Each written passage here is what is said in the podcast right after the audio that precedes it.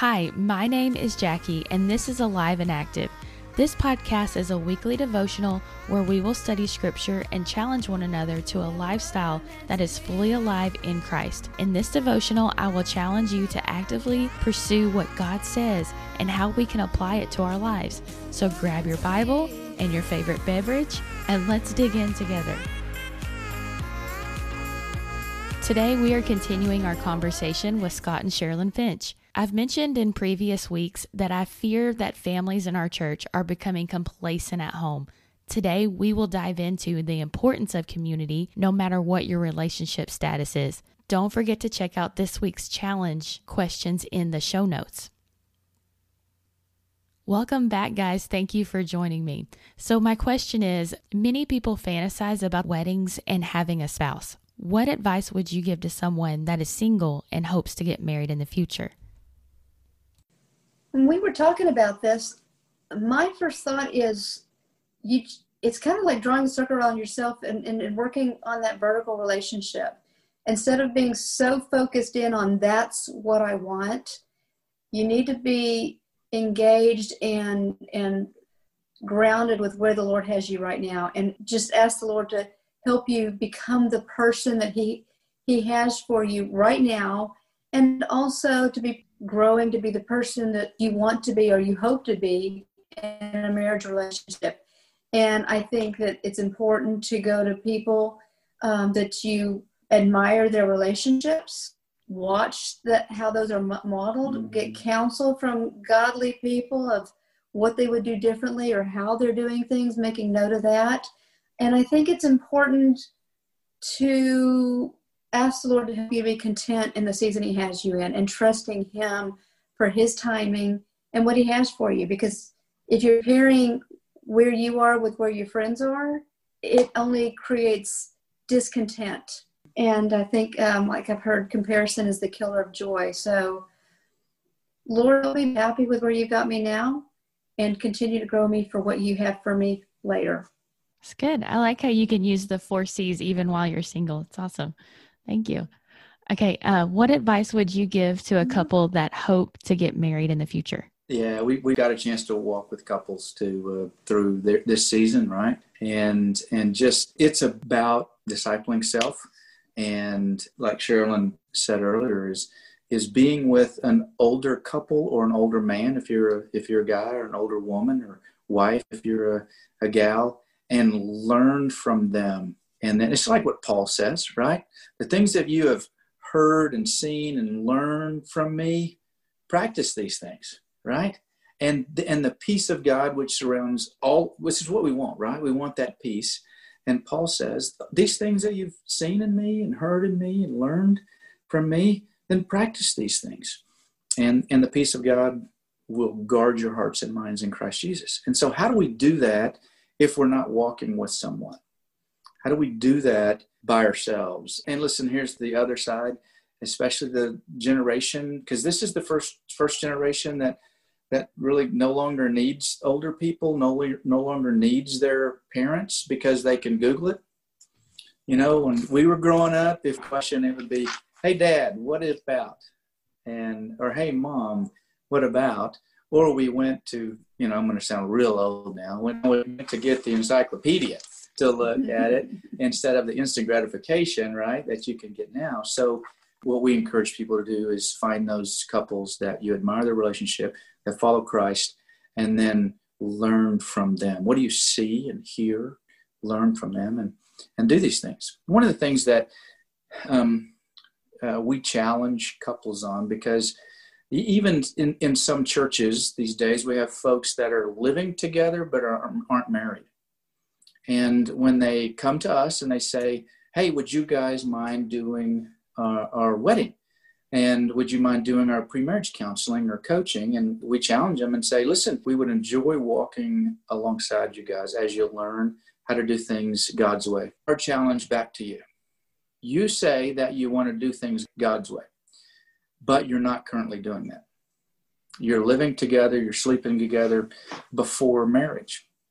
And so, what we don't want to do is we don't want to, hey, wink, wink, God, we want you to bless our relationship, but we're going to do it our way.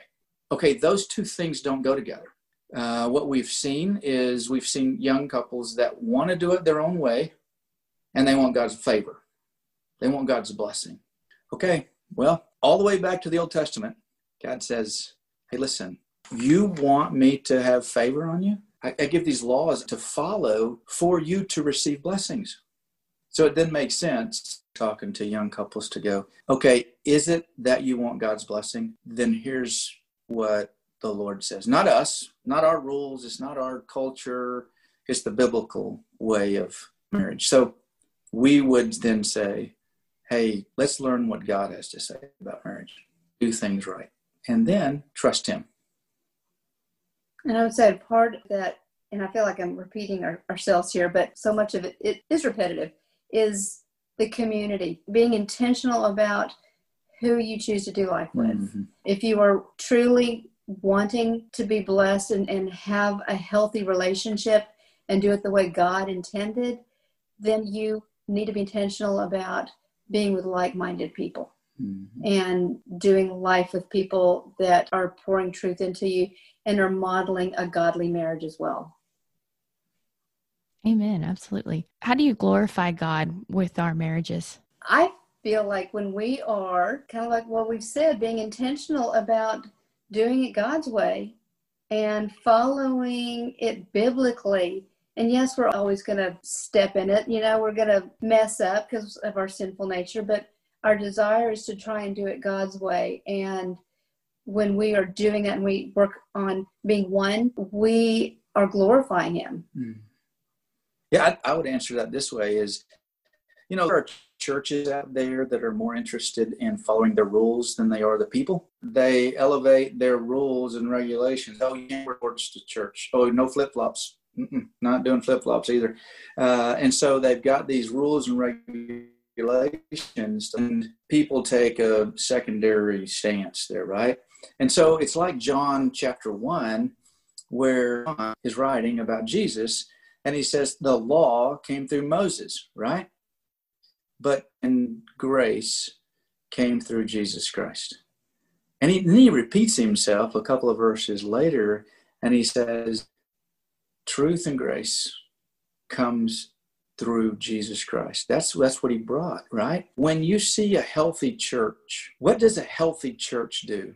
They embrace people that come in, they love people well. So we live in this this culture, this society of of inclusion, right? We want every everybody included. But Christ says we want everybody, everybody's welcome. But if we listen to the truth of God's word in a healthy church and we don't change when we hear God's word, then we're like James says, we're like a man who looks at himself in a mirror and he goes away and he immediately forgets what he looks like. Let me say it this way when a healthy church is loving God well and they prioritize people over their rules, then people are welcome and it is a transforming uh, inclusion. Come as you are, but because of the truth of God's word, don't stay as you are. Right? And so with a marriage, it's really the same thing. I'm going to love you more than I do what I think about should the house be clean, should the car be clean, who takes out the trash, all the rules, right? All the regulations. I'm going to love you more than my personal preferences. And we are both going to change because of the truth of God's word and grow closer to each other as we go closer to Him. When we are more about serving with a service mentality rather than being served, yeah, I think that's a big proponent of that. Well, yes, because you know when when we are told as the husbands, love your wives as Christ loved the church. And he himself said, I didn't come to serve, but to serve. And so then, men, how do we love our wives? Spend, you know, a weekend conference on this uh, one question. But I think in a nutshell, that's that's as best as we can do. oh, that's good. That's good.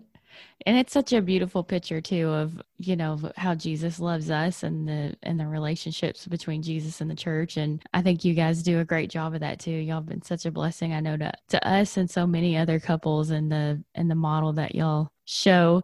And thank y'all so much for doing this with me. Thank you. What a blessing. Yes thanks for the invitation. We were honored that you would ask us. Thank you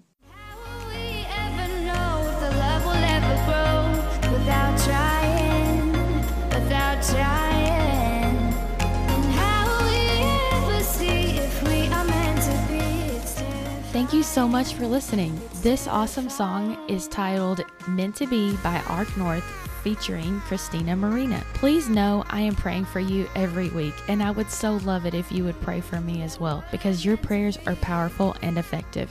I would love to hear how this week's episode impacted you, and I hope you'll join me next week. Until next time, let's go be doers of the alive and active Word of God.